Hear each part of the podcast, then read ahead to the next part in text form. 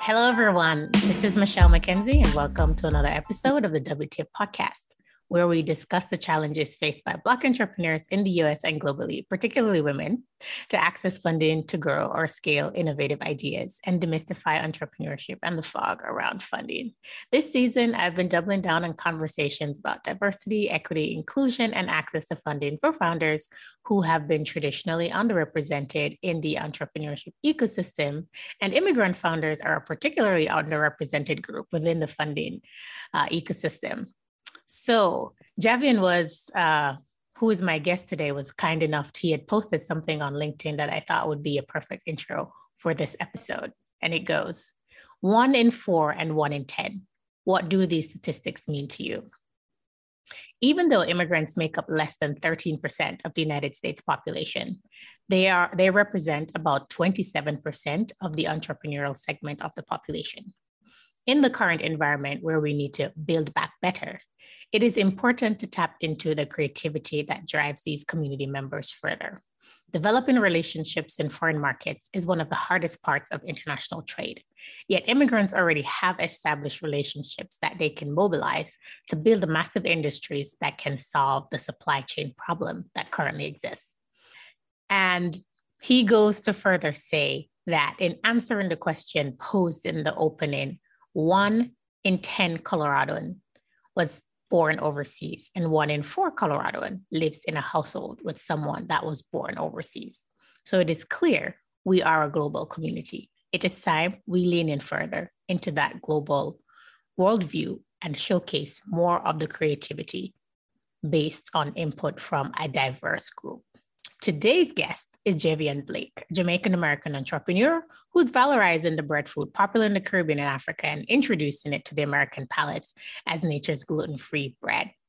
Javion, welcome to the WTF podcast and thank you for your intro. Thank you very much, Michelle. I really appreciate it. And it sounded so better coming from you. I could hear that over and over. You're too kind. So, so first of all, for the listeners, I want to say, uh, for those of you who may not know, I'm Jamaican, and Javion is the first Jamaican that I'm having on the show. So, big up to you. Welcome.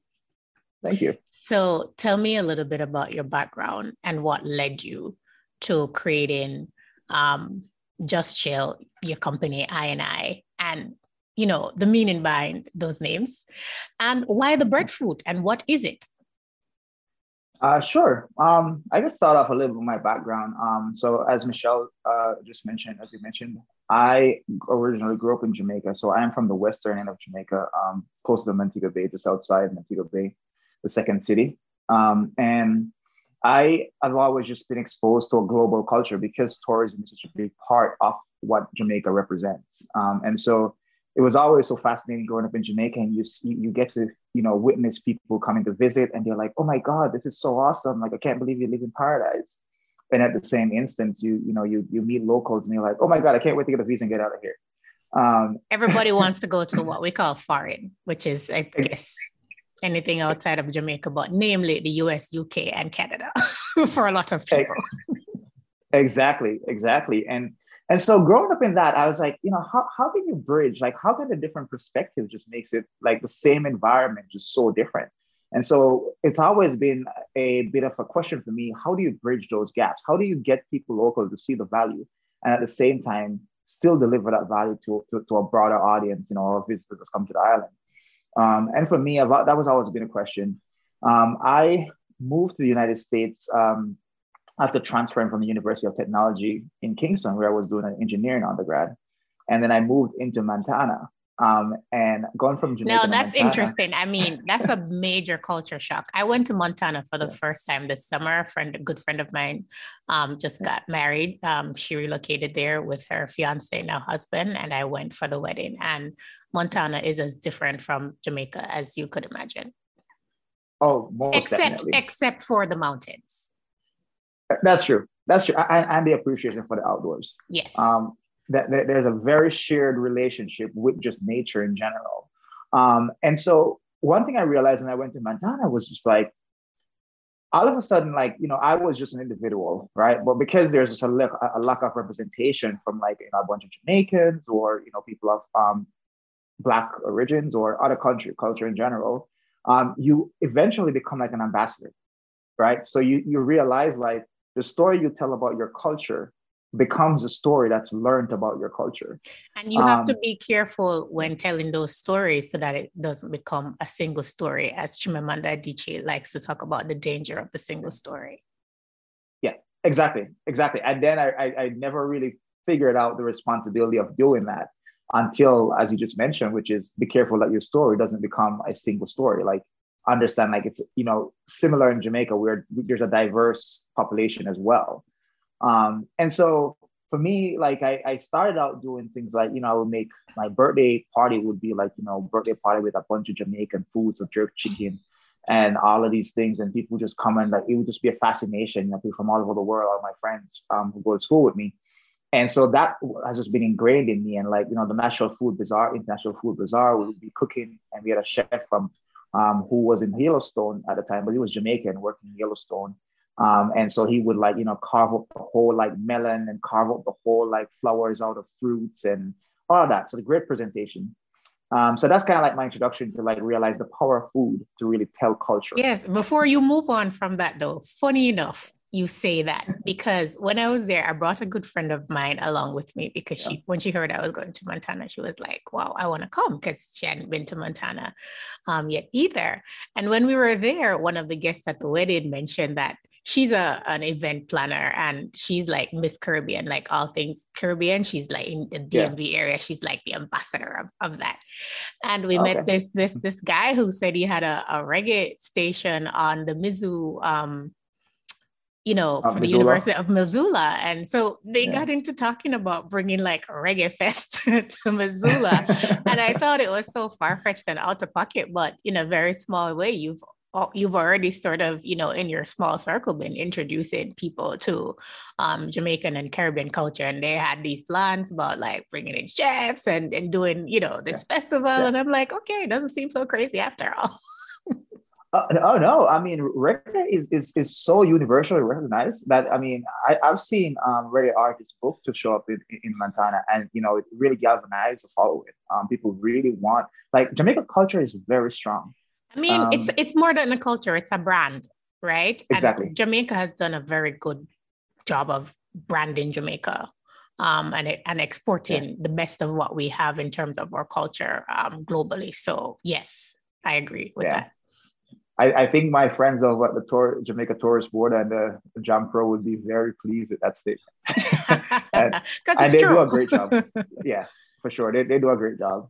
Um, so that so, so that was like my minor intro into that space and then you know another thing that kind of like aligned with that um, was growing up in jamaica and seeing food go to waste i don't know what in me i've always just been like an efficiency expert in a sense like i, I don't i don't like seeing things go to waste um, and i remember like thinking like oh, all these like pumpkins and fruits and stuff that gets thrown away at the market. Like, imagine if you have especially during like the container. seasons for certain fruits, yep. right? Like whether it's exactly. mango season or whatever in season, and there's just a proliferation of it and not enough things to do with it. Like going to mango walk and seeing just mangoes just putrefying yeah. on the ground because so much of it has fallen. And I see yeah. that elsewhere, particularly in Africa, yeah. where a lot of my work is focused when I travel as well. And like definitely more needs to be done to um, add value and process and exactly. do more with these foods. Before you get into your story, though, this just reminds mm-hmm. me of one year I was in Jamaica around Christmas time, and we went to like a Christmas food market at RADA, um, the RADA yeah. site on I think Hope Road, and yeah. RADA mm-hmm. is Rural Agricultural Development Association, I believe. If I'm, I think that's it. And I remember looking at the fruits and veggies, and they look so beautiful. Because it, sometimes you have to be reminded of what these things look like in their natural state when they're not and they haven't had all these weird things added to yeah. them. And I remember just I couldn't stop taking pictures. And I remember the sorrel just looked so pristine and the color looks so bright because oftentimes when you get sorrel here you're getting dehydrated um sorrel which yeah. is a hibiscus plant right which jamaicans use to make a drink popularly consumed yeah. during Christmas time, but you can drink it all year round, of course. And in mm-hmm. West Africa, they call it bisap. And everything just looked so great. And I remember I ate this thing. It was Otaheite apple, which is mm, uh, yeah. Jamaican yeah. apple. Um, apple. Mm-hmm. And it was, I guess, what do you want to say? Um, pickled, and it was sort of like in a rum sauce. And I remember it was one of the best things I've ever eaten.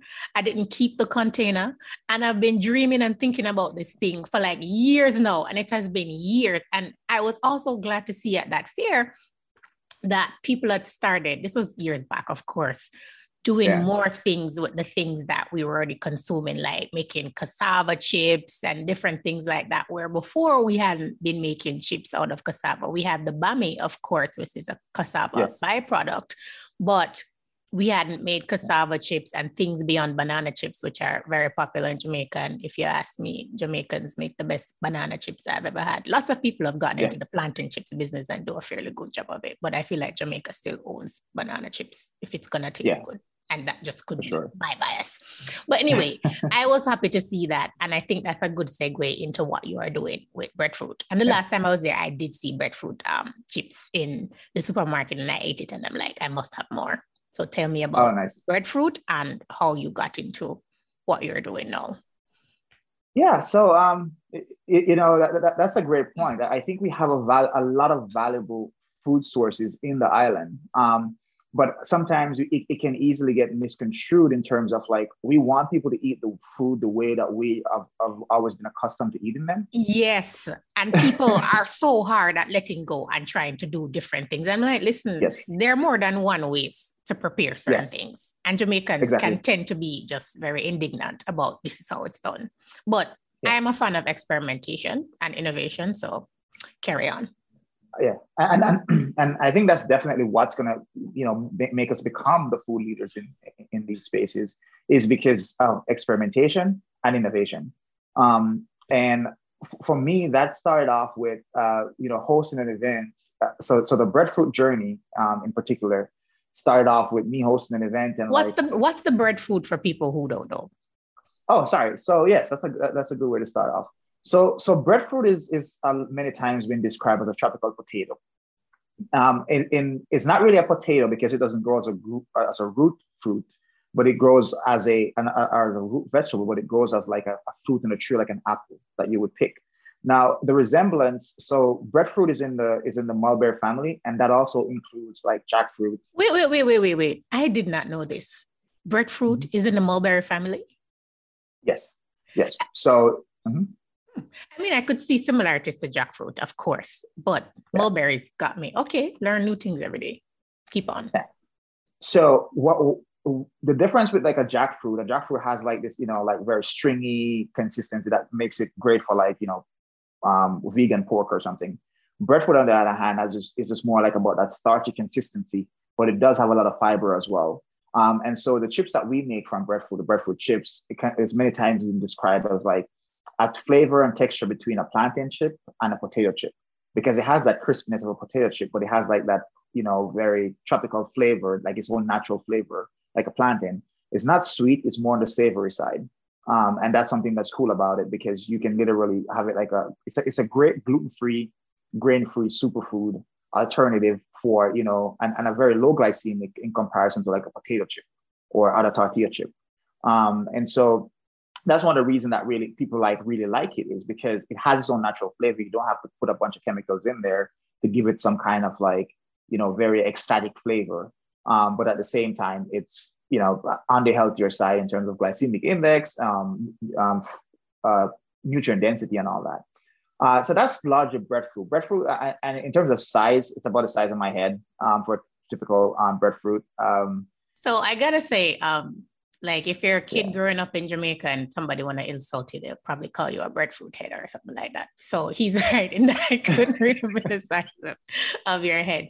But Javion, you said a few things yeah. that I wanted to dig into before we moved on about okay. it being a superfood and um, you know, you marketing it as um, gluten-free considering mm-hmm. the gluten-free sort of marketing trend in the US and elsewhere in, in global markets and yeah. positioning this tropical fruit that's native. Well, I don't not sure where it's native to, but it's certainly found in the Caribbean, and I've seen it in parts of Africa, namely in Liberia. I think I saw a breadfruit tree in in Abidjan last time I was there in in Cote d'Ivoire. I don't know if they eat it. Don't know what they do with it.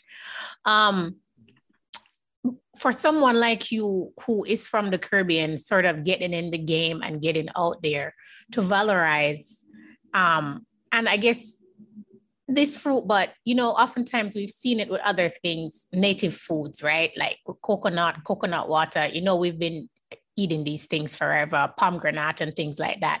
Then it gets discovered by the global market as the next superfood, and then everybody else starts to market and promote it, and then the price gets high. And it's never usually, it's oftentimes not people who where it comes from their culture who gets the economic benefit of being able to get on the forefront of promoting and marketing and, and benefiting from those foods. So talk to me a little bit about that part of, of, of you doing what you're doing with the breadfruit. So that's what's great about this project. Um, because we, we largely try to focus this project in on a few things. Uh, um, the, the I foods by Jus Chill, and by the way, I in Jamaican terms re- refers to like, you know, I myself and then I the inner me in a sense, which is like, you know, one in one. So we try to like bring holisticness to the market space. Which is a Rastafarian I, term. Exactly, which is a very Rastafarian term. And so we're trying to like bring that culture along with the brand as well. Um, and so oh. one more point before you yeah. go. I just want to talk no, about the fact that, you know, there's a subsection of Jamaican culture that I've been eating vegan for a long time if we talk about Rastafarian tradition, right? So this is yeah. not something that's new to us. No, no. Just sure, wanted to put sure. that out there. So for the folks yeah. who don't know. Yeah. Um, and so uh, in, in, in, in following on that, like a big part of, so, so there are three things that there as a platform, what we try to focus on is optimizing three Ps. And the three Ps that we look at is people, planet, and profit, right?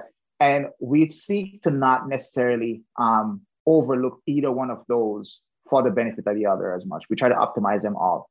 And in terms of our people, we look at our people in two ways. Both the people who are supplying the products that we're that we're selling on the market space, and also the people that are consuming our products. And so whenever we make a decision to create a product, we, cr- we create a product and it's like, is this going to optimize people's health? Is this going to optimize people's well-being? Um, is this going to optimize people like, you know, community sense? And then also from our, um, from our supplier sense, we try to always try to engage our suppliers to ensure as best as possible that it's benefiting the local communities. And so we want to ensure that this product, so we're not really the high vo- the, the high volume um, kind of like business that just focus on this efficiency and just like how we're going to reap out every dollar out of the bottom line. We want to ensure that every product we sell somehow impact people on the ground. And so that's why even now, when we are adjusting our production strategy to be able to grow and scale more efficiently, we are working with partners in Jamaica and wherever we decide to source from eventually, additionally, we want that to be a community effort where people in the community, kids can go to school from our project. You know, we want to sell our breadfruit chips and know that kids are going to school from it. We want to, for example, with our packaging, we try now to get our packaging. Our packaging is made from 100 from um, recycled um, plastics, um, and that's for us to try to like focus on the planet aspect. Because I was in Jamaica a few months ago, and we are sitting there. So the, the company is more ESG yeah. aligned. We definitely try to do our best with that. Uh, we, we definitely try to make sure our missions and our execution are aligned as best as possible with, with the ESG considerations. Um, and so that those are some of the ways that we're, we're seeking to ensure that the people who actually do the work to get this product to market doesn't get left behind. And i myself i'm an immigrant i'm a jamaican i grew up eating breadfruit. And so like i try to always tell that story. And so it doesn't matter what major company come along and decide to jump on this train it doesn't get lost. Like no this is not something that was discovered quote unquote by an external factor this is something that was developed intrins- internally by you know a group of like innovative personnel from these different regions. So tell me about more about the people part and about the supply mm-hmm. chain. How are the people at the base of the supply chain benefiting? So right now, so breadfruit, or something people don't know. So breadfruit is one of the best um, plants in terms of like plant sustainability. So a lot of other things like um, you know cassava uh, and stuff like that that is in, in the category. When you actually reap those, you have to dig the root of the plant up. And so what you're doing, you're releasing carbon into the atmosphere. Um, now, whether that's like you know something to you from eating cassava is not the case.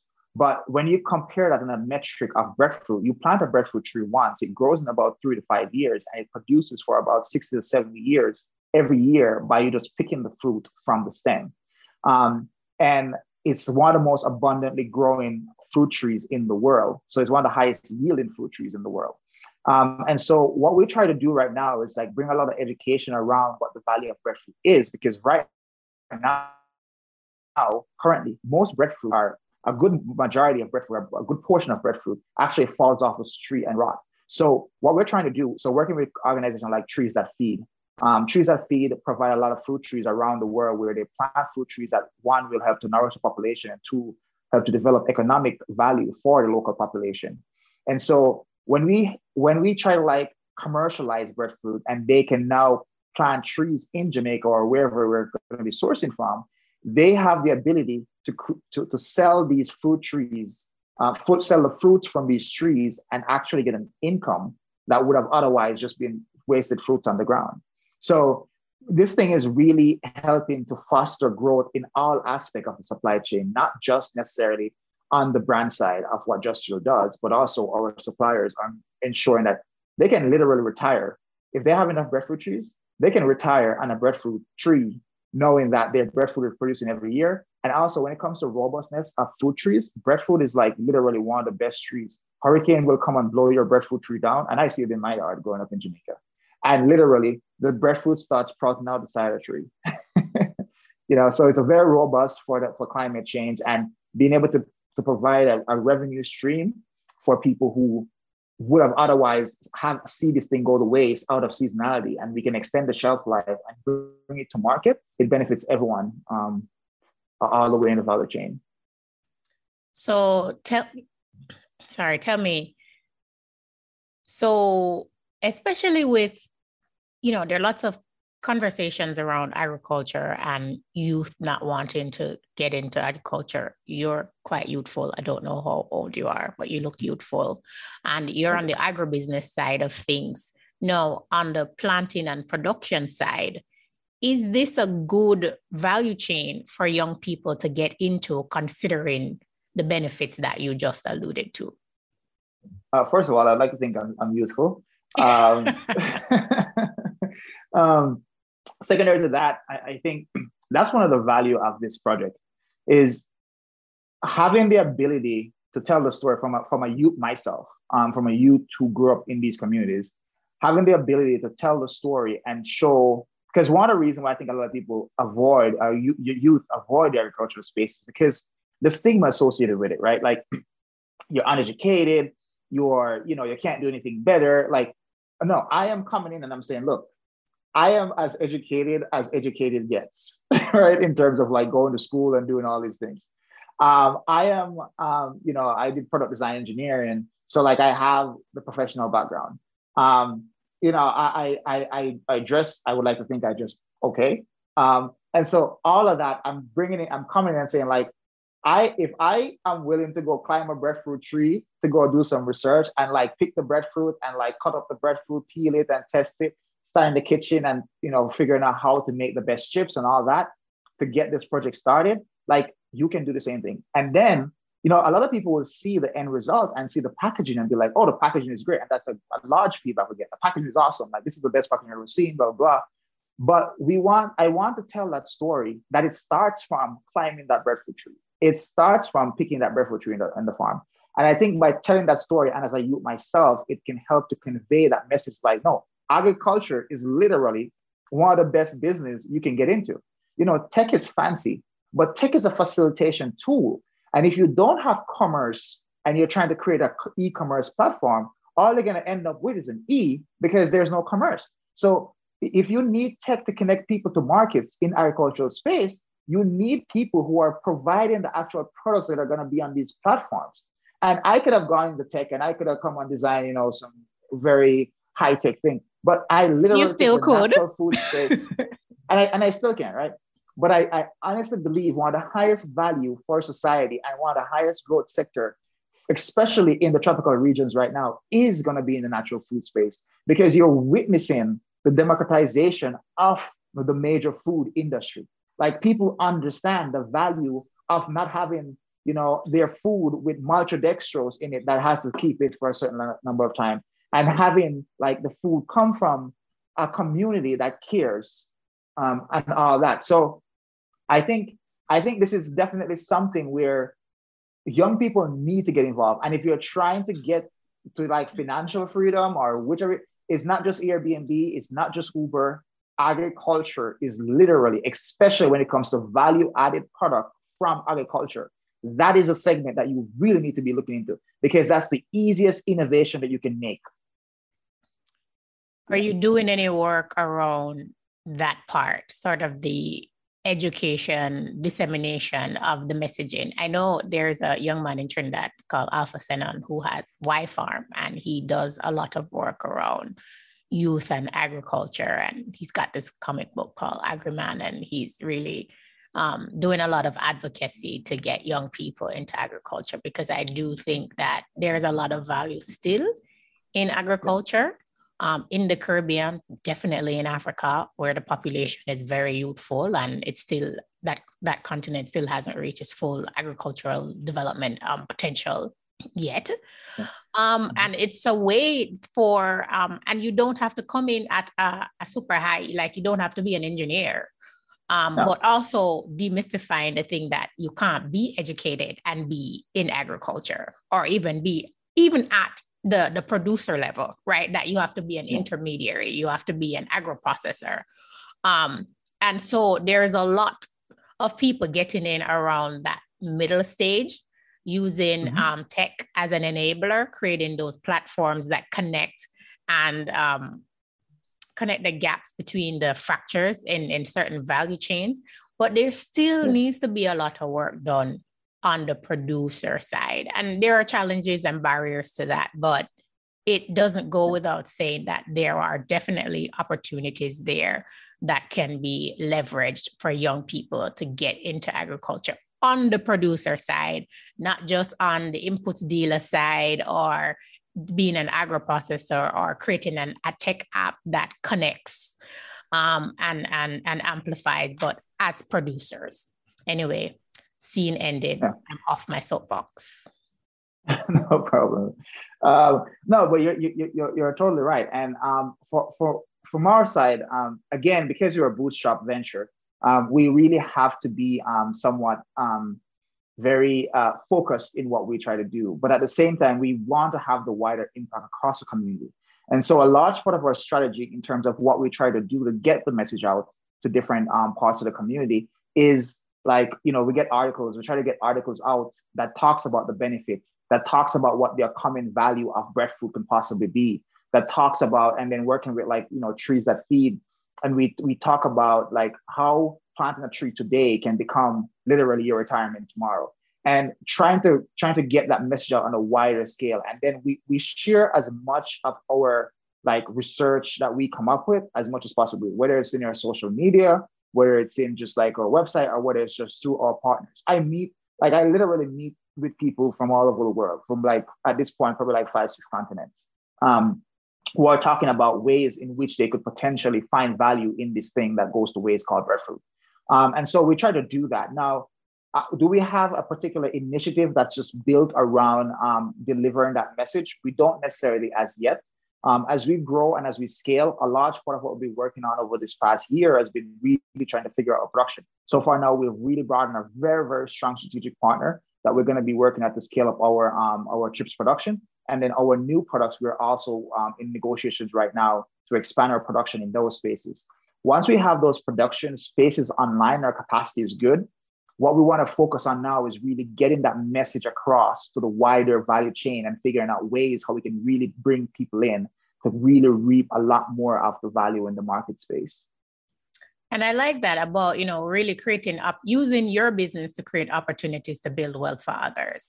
along the and especially closer to the base of the supply chain right because the people yeah. upstream they're going to get their money you know yeah. um but you talked about bootstrapping so tell me a little bit more about that um how you've you know been funding the business so far whether you have investors and what your strategy is for fundraising and growing the business in an environment where lots of startups it seems as if their idea of validation of a great idea is how much they're able to raise in venture funding. Um, what's your strategy? Tell me how you got started and, and how you are looking to, to grow this business. Uh, most definitely. So, in terms of a strategy for um, for funding, uh, we're not venture backed. Um, uh, first, just to answer that part of it, um, and a large part of that is if you're actually building a, a, a, company that's built around you know optimizing three P's, which is like people, planet, and and um, and profit. Uh, venture back fund venture back typically focus more largely and on the actual profit side, and so you're gonna you're not gonna have as much control in terms of how you're able to impact your people and the planet. Nowadays, I think it's a little bit more like mainstream to be thinking about those other you know people and planet side, but a lot of that can tend to be um, just just words. um, so how I got so is it an uh, intentionality on your part to not go that route because you want to ensure that you are equally allocating your um, attention to maintaining those three things, the three P's, as you grow? I would say yes, largely. Um, I, I, would say yes. Um, and the reason I say largely is because I, I go into different negotiations with that in mind. Um, and it, it's not just about how much money is this company going to make. It's about how much money is this company going to make while impacting positively the life of our people that are involved in the project. Um, and when you when we do that, like I, I, don't know, it's not fascinating for me to be spending, you know, 50, 75% of my time trying to figure out how to go convince uh, somebody to give me money for a project that they're just looking at to figure out like, is this money make, does this thing make sense at the bottom line? Um, which we don't as a leader for this for this project we definitely focus on the bottom line and we want to ensure that this project is sustainable is profitable and all the decisions we make is feasible. But we, we want to focus a lot more on the value we're bringing and the value from a very holistic point of view. Um, and so if we get value aligned investors who who have the capital and who at the same time sees the, the larger vision of what we're trying to do then we entertain those conversations then we can spend time. Then we can kind of like move forward from there. Um, and so i have those conversations sometimes. right because there are impact investors who are yes. and are there any that you've come across whose you know their their their uh, investment thesis and what they stand for aligns with what you are looking to do uh, yes, we, we have been exposed to a few, uh, like for example, a securities attorney and, and um, in their uh, neighborhood out there in San Francisco uh, do definitely have um, access to a wide array of like impact investors. A lot of those investors at the same time still a semi, you know, they're like a, a little touch above like the typical venture, but like they still have their own little like you know, I, I, one person reached out to me who's supposed to be um, an early stage investor in food. And startup. I think that is very unfortunate, and people don't talk about that enough. But tell your story. Yeah, yeah, and and and she reached out, and you know, and, and she's like, "Oh, I heard about your project. This sounds like a great idea." Um, and then she's like asking me like, "Why is my email address like gmail.com, and why is it not, you know, justshow.com?" And and then she's like, "Oh, I feel like your venture is too early." I'm like can you give me a few metrics to define exactly why our venture is too early for what you're doing? Uh, so, so no hold response. up, hold up, hold up, Javion. Yeah. So uh-huh. when did having like a corporate email become a metric for whether or not you're early or not? Exactly. But I think that's the thing. but you're exactly right. Um, but but you, you know the, the point with that is like you have to play these little games, and sometimes it takes away from the effort of what you're trying to do with the company. And that's why a lot of times you see a lot of these unnatural food, and it started out with this great vision, but at some point in time it gets lost, and it just looks like everything else out there in the market space, because you have to spend these time like yeah, like figuring out corporate email. Um, you know, like, and it's like, no, the email, even if I have a corporate email, it's still going to go to the same place. So, like, I don't think that's the biggest selling point of what I'm trying to do. um, So, sorry.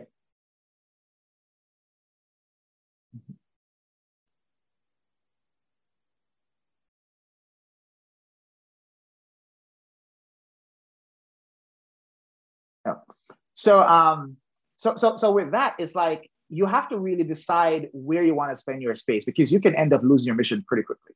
Um, how the how the vision got started? Like so, as I said, my background is product engineering. Um, and so I was able to like um, start out by having some savings, and I really decided to plunge into the project um, with some of my own personal savings. And that's when I went to Jamaica, brought a few equipment with me, and started testing out ways how to get the product here.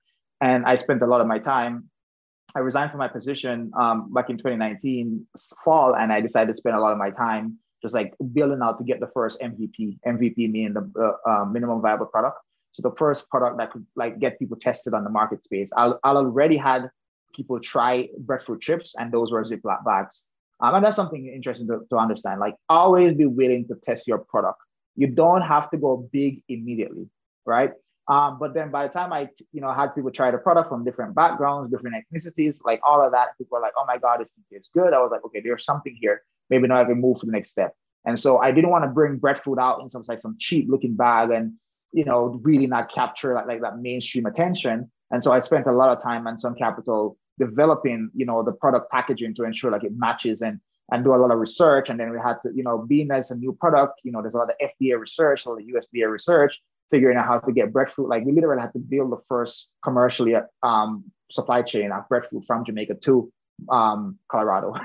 um, and so it took some effort in being able to do that. And that was mostly on my um, on my capital. And also I had a friend of mine who tasted the product and was like, yo, I really wanted to give it a try too. So he came in and also put in some capital.